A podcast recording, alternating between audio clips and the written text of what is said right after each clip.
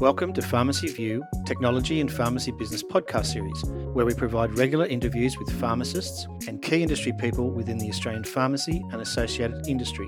In each podcast, we look to discuss aspects of pharmacy operation and how technology is improving or interacting with each guest's current role or pharmacy related business. I'm your host, Scott Carpenter, and today's guest is sponsored by Shopfront Solutions, leading the way in digital marketing and communications providing a cloud based platform for pharmacies to manage all of their digital messaging and print based collateral.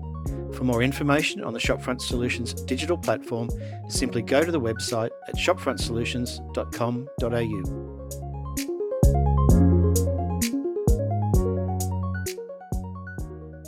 I'm talking today with Guy Leach, who many of you may know as Ironman champion Guy Leach, but also has a really interesting association today with the pharmacy industry. Welcome, Guy. Hello, how are you? Not too badly at all. Great to have you on board. So, obviously, you and I have worked together for some time now, so we, we know each other fairly well by now. But for those of you who may not know um, of your background, uh, who is Guy Leach? Well, uh, mate, no one really knew me until 1984. I was uh, I was a kid trying to um, trying to go to the Olympic Games. I wanted to compete for Australia, uh, represent Australia in swimming. And so I started that campaign at the age of nine, right through to I was like 17 years of age. And it would, it, for me, the, the, the, the journey changed and shifted to wanting to do Ironman after watching a TV commercial with Grant Kenny, um, who was famous at the time back in the 80s as the Ironman champion. And he was on an ad on television promoting Kellogg's Nutrigrain of all things. And um, the TV commercial uh, they did such a good job of it, I suppose. You know, sort of, I suppose, making Ironman sport look like a hero sport that I, I went and joined the Surf Club the next weekend at Manly and wanted wanted to be like Grant Kenny. So that sort of changed and shifted what I did. And a year and a half later, a movie that was was touted as being the next big thing after Mad Max, a, a movie called The Coolangatta Gold, was about these two brothers that wanted to be the Ironman champion, and Grant Kenny played himself in this movie um, and they needed a, a, an incredible finish to the movie for the script to um, like an unbelievable Ironman race, and they came up with this race, a real race from Surfers Paradise to Coolangatta and back, which was you know 46 kilometres. Something that you know a normal Ironman race was a couple of kilometres um, as compared to you know 46k. So it was a massive change. They promoted the hell out of the thing. I turned up to the Gold Coast. They put $50,000 worth of money on it. First place was $20,000 worth of gold. And it took me four, four hours and 30 minutes to beat 100 of the best aquatic athletes that turned up from around the world. And mate, I was famous overnight and a sport was born on that, that day. And mate, that was me. I was doing that for the next 15 years. So yeah, that, that's my story, really. I did that for a long period of time. And you know, I was one of those fortunate people that did the thing he loved the most, and uh, and did it for a living. Living, yeah, and uh, obviously I'm also aware that uh, your your roots are actually based in Melbourne, and you might have actually some very early AFL affiliation. But um, many other people who may not know your Ironman story might also know you from the Australian Survivor Series. Yeah, yeah, it's it's funny when you become known, you get rung up a lot by television. Well, you know the the, the, start of the reality TV programs on television were back in the 80s, I suppose, and Survivor was the first one. But it's funny, I've not back over the years every type of reality celebrity show you can imagine. So I've not back Dancing with the Stars, the ice skating one, the diving board one, uh, the singing one, trying to think Big Brother celebrity version. I knocked all of them back, and then I got asked to do Survivor, and out of all the shows on television, our whole family loved that show the most. And we all would sit and watch it and, and get into the characters and all the rest of it that were, were competing in it. And so when I got asked to, to compete in a celebrity survivor, that was where I went, yep, I'm in. And so uh, it's like 14 years ago now, I competed over in Vanuatu and it was just like your normal survivor where you starve and people get voted out and all those things. And yeah, I end up after a month of doing doing the survivor thing, end up being the, the last one standing. So it was a yeah, it was a good experience. From that as well. And obviously aware today that uh, you're residing on the on the North Shore in Sydney, and that's had its challenges of late. But also doing sport and fitness, uh, coaching and training around the place, and uh, and obviously today's a bit about the technology around defib. So how did that all come about? Where's the story there? Yeah, well, de- defibrillators. I was only saying to a, a person on the phone just before that unfortunately people that get involved with defibs normally get involved in it through a tragedy, unfortunately, or or escaping escaping one just. And for me, it was was the the first instance in that I was I was taking a fitness class that I've been doing down near Manly on the harbour there for the last eighteen years, and it was a was just like any other morning where we we went paddling and paddled into into harbour beaches and did exercises on the beach and that sort of stuff. And at the back end of this session that we're doing with about 25 predominantly guys in the session. One of the boys, who was one of my best mates, said to uh, the group to tell me that he was going to paddle back in earlier, just before the end of the session, because he wasn't feeling that good. So my mate Chucky paddled back in to Manly Harbour, just near where the ferries come in to Manly, and unfortunately dropped and had a cardiac arrest right near his car on the grass. And we paddled back in about five minutes later. I still remember now. I know the guy that said to me as we were paddling in. He said, "Is that someone up there doing resuscitation?" And I looked up, and you know, it was sort of 300 meters away. And I said, "Yeah, yeah, geez, we better get up there and do something." And then one of the other boys said, "Is that Chucky?" And I said, "No, no, no, it can't be Chucky." And that was the start of it. And, and it obviously was him. And I took over and did perform CPR on him and did that until the ambos turned up. Um, and he didn't make it. So, you know, it was a was an absolute shock. It was something that, you know, was still to this day, um, you know, just a terrible feeling. Um, but what I learned off the back of it was that had we had a defib there, he would have had a much, much better chance of surviving. And from that, then, you know, all the people there that watched that that occur that day, and all the other people in the paddling group that knew Chucky all wanted to know more. They wanted to learn CPR. They wanted to know more about defibs. They wanted to get checked up by cardiologists themselves on their heart. And that began my journey into defibs. So we got I got a defib. I investigated which ones were the best. My the friends in the group all wanted defibs. So yeah, so here we are now talking about it, and we're we're over five years past that day. So that's um yeah, time goes on. Yeah. Um, on that note too, I think a, a, good learning here. I've I've listened to you a couple of times when we've been in meetings or training sessions about that.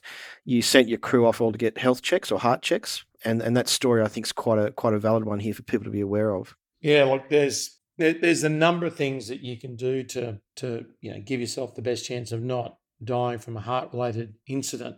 Certainly, your lifestyle choices are are at the forefront. There's no doubt. What you eat, exercise, reducing stress, you know, not smoking, those sort of things. But, you know, knowing what's going on inside your body is a massive part of, you know, dodging a heart related incident. And, you know, the, the, the people in my group, as I said before, predominantly males, middle aged. There was about a hundred guys that turned up every week, some sessions to go and train with me. And I said to those guys, look, we don't want to be doing this again. We want to make sure that we're on the front foot.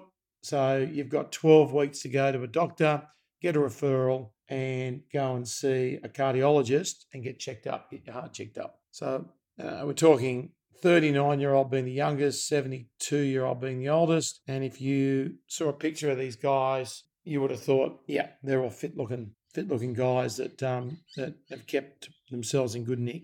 So off they went. Of those 100, Five had to go straight into hospital to have stents put in, and another 10 had to go on medication because of issues to do with um, high blood pressure, cholesterol, those sort of things.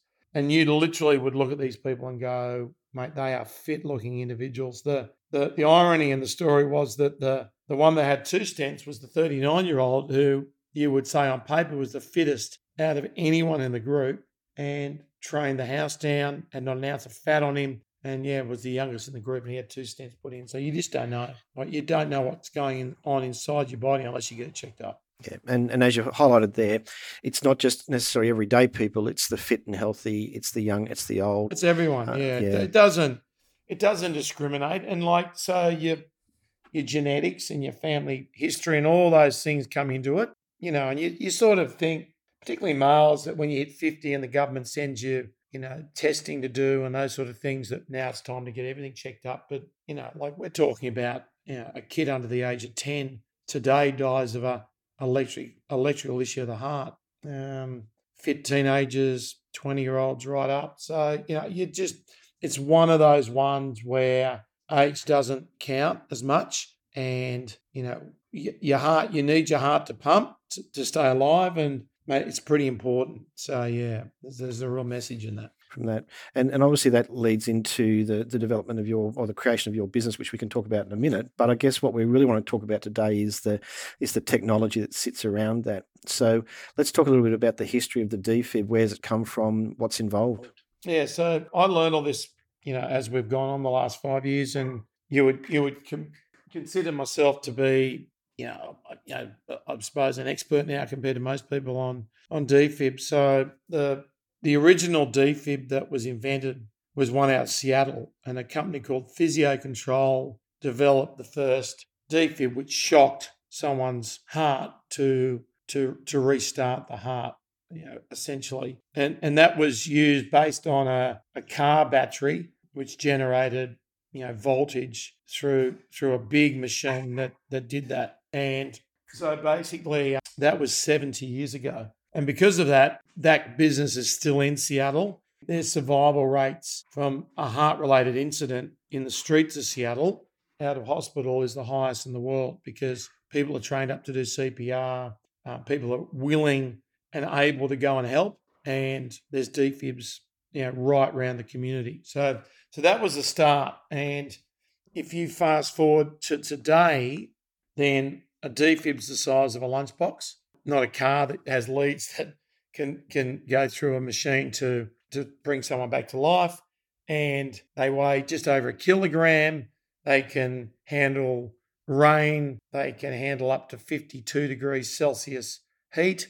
So, you know, times have changed. And even in the last five years, to be fair, um, I've seen some quite dramatic changes in that time as well. No, that's cool. And, and again, obviously, from my perspective, this is a lot that I've learned as we've gone through this journey together in the last 12 to 15 months. The, the technology, I guess, that sits behind these machines today, uh, uh you know, and again, the fact that they're small, the fact that they're portable, uh, how has that developed over time or what's been involved with that or what's sitting behind that? Yeah, so the, the defibs have a capacitor that that basically takes the battery's energy and stores it into a shock that gets delivered. And mate, it gets delivered in so like three thousand volt charge gets delivered into a body when you press the button or the or the, the defib automatically shocks in in in one thousandth of a second, and that's enough electricity to light up like a hundred watt bulb for 23 seconds. So it's it it delivers a decent whack, a decent shock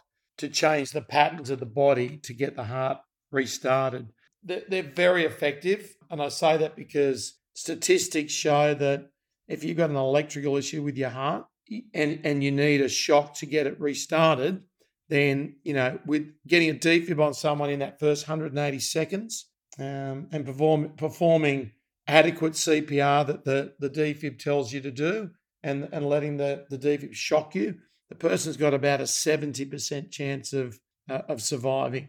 With good CPR, and, and in that same time slot of getting the defib on someone up to 90% chance. So, you know, with me doing it, that means, you know, knowing what I'm doing, you know, we're talking about, you know, up to 90% chance of surviving. Now, the, the one that'll shock everyone listening, the stat is that, and this is no reflection on, on ambulance drive, ambulance people at all, it's about time. So if you ring triple O around a CBD area, and it's worse out in the country, Expect an ambulance to turn up in between 12 and 15 minutes, depending. For every minute after that first 180 seconds of not getting the pads of a defib on the patient, you've got 10% less chance of surviving. So if you run the maths out to 12, 13, 14, 15 minutes, which is the average call out time, then the chances of restarting the heart's about 6%. So you know it's it's black and white. So you know there's there's a few things in this one that's that is interesting, and and that it's no reflection on on other diseases and other issues out there. But today in Australia, nearly hundred people die from an electrical issue with the heart today. That's more than anything else in Australia that kills people. It's more than cancer. It's more than car accidents. It's more than COVID. It's more than fires. and we've got a solution, and it costs between two to two and a half thousand dollars. And these units are portable. You don't need to plug them into the wall. They tell you what to do, all that good stuff. You don't have to be an expert to use it. So we sit here today in Australia with something that you've got a 6% survival rate if you haven't got a defib with you. It's the biggest killer in this country. And we've got a solution that costs a couple of grand. So to me, you know, the next point to raise is well, then why hasn't the government made it mandatory in schools if a kid today under the age of 10 is dying? Why isn't it mandatory in gyms where when you raise your heart rate, if you've got something wrong with your heart, you've got a better chance of having something go wrong? They, they don't have them there yet. And, you know, you start talking about something that's not common sense. There's a fire extinguisher in every building in Australia. You have to have it. And, and mate, they should be there. It's, it's important. But in a whole year, we lose about 100 Australians to a fire related incident in a year. Today, we lose that same number from a cardiac arrest, but defibs aren't mandatory. So go figure. Yeah, and and and out, and that's we're talking out of hospital cardiac arrest here as well, which again, you know, if, if you look at it, the size and the technology point of view, if this was something that predominantly happened in hospitals, then the market wouldn't be chasing the need for a lunchbox sized defibrillator. They'd be big machines that would be sitting inside the hospital facilities. But but this whole technology that's been devised to to be able to be portable and in in the community, which is where we know it needs to and, be. And Scott, you got to you got to remember that people think, oh, well, the ones on the street, you know, that I could have at home or in the office or it should be at my my kid's school. Oh, they're probably not as good as the ones in the hospital. These units that are, are, are small, weigh a kilogram. Mate, when you put the pads on the patient, it coaches you. The, the units coach you how to do CPR. The defib will say to you, push deeper, push quicker. Good, good. We've got units that you can that you can set them for Chinese or you can set them for other languages so people understand the commands of what's going on. We've got units that, you know, in childcare centres and schools where you press a button if it's if you want if you've got a child that needs help as opposed to an adult to change the voltage that comes out of the unit. So, mate, these things are very sophisticated and highly technological units that are super simple to use, but are just fantastic. And for the, you know, when you start talking about a couple of grand, they used to be, you know, six, seven years ago, they were five, grand up to 10 grand. Now they've come down to a couple of grand. It's like, you know, for an eight year warranty, you're talking about for less than a coffee a day, you've got something with you that's going to save a life potentially. Yeah, from that perspective. No, look, that's really good. And as I said, uh, I guess from my perspective, you're, you're probably t- t- talking to the converted, but this is more around people and, and our listening audience is predominantly pharmacy. So, on that note, let's introduce or talk about the fact that uh, you and I have um, been working pretty hard with uh, a couple of really good people in the Pharmacy Guild uh, for the last 12 months. And we've we've just launched recently, or we, had the opportunity to go to Canberra and meet with Susan Greenwood, Tiffany King, and Cole Maguire. So, talk to, I guess, the, the people listening today what that was all about. Look, we, you know, you introduced me to the fact that, well, let's go back a step. So, after Chucky died, and I, I learned about defibs and got involved with trying to distribute them to my community to make it safer. I then, and, and there was media information that came through and all this sort of thing. We got to a stage where I, I, I came up with some goals and missions that I wanted to to you know to initiate to to make Australia a safer place. And and my goal was to get a defib within 180 seconds, which is that that sweet spot to any Aussie that suffers a sudden cardiac arrest in Australia. Now, I said that when I thought, mate, that's a lofty goal, but we've got to go with something. And the media are asking me, you know, what I wanted and what I thought could happen, and that was the goal.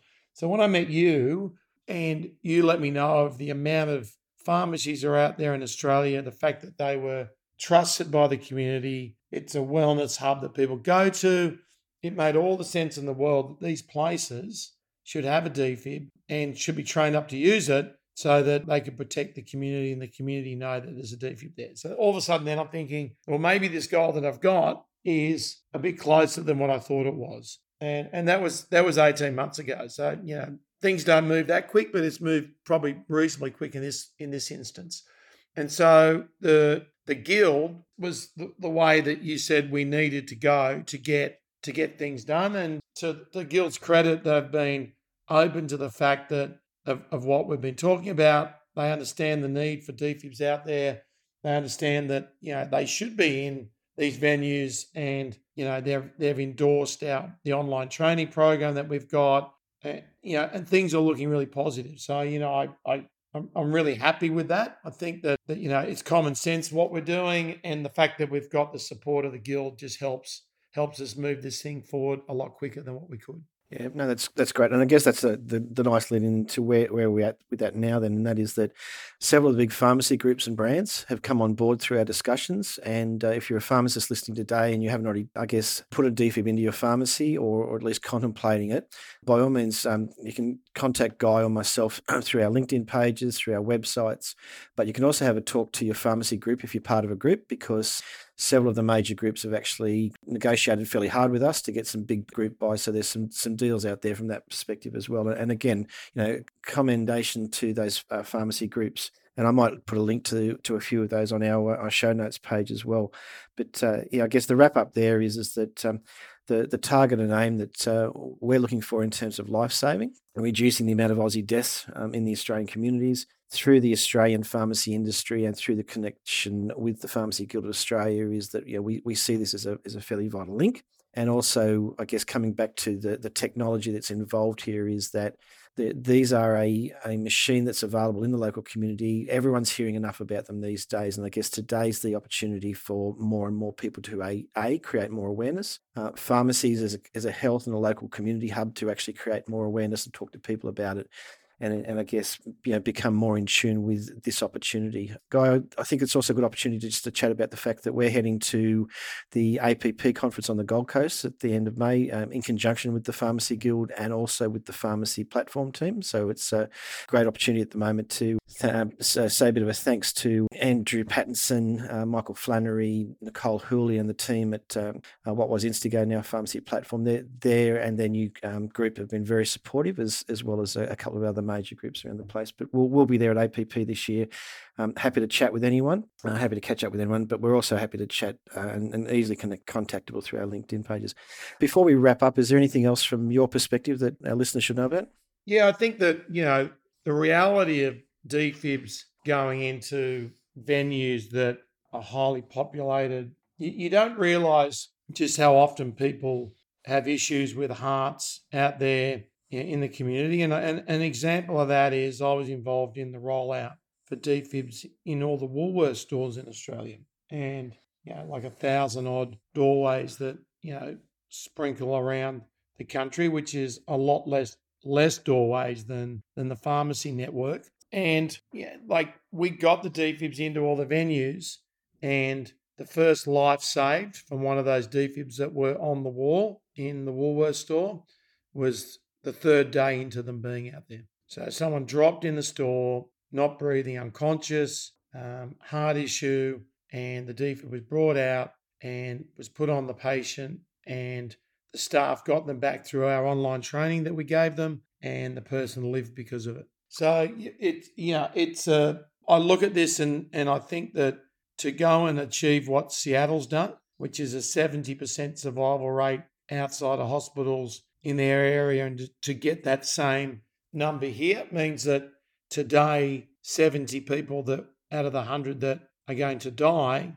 won't die based on the Seattle numbers. And the only way to do that is for pharmacies every pharmacy in Australia to have a defib and be trained up to use it and promote that out to the community so that they know that there's one there. So you know it's a it's a big goal to do it and it's something that will take some time, but any everyone listening would go, well, that makes sense. And no one's ever said to you and I, Scott, that mate, that doesn't seem right. You know, like why would you do that? It's always like, yeah, well, that makes sense. So, makes sense. Yeah. like, I'm really confident, but also just I want time to go quicker so that we can get them out there, so that people, you know, certain people aren't dying based on the fact that we don't have defibs out there in the community. Yeah.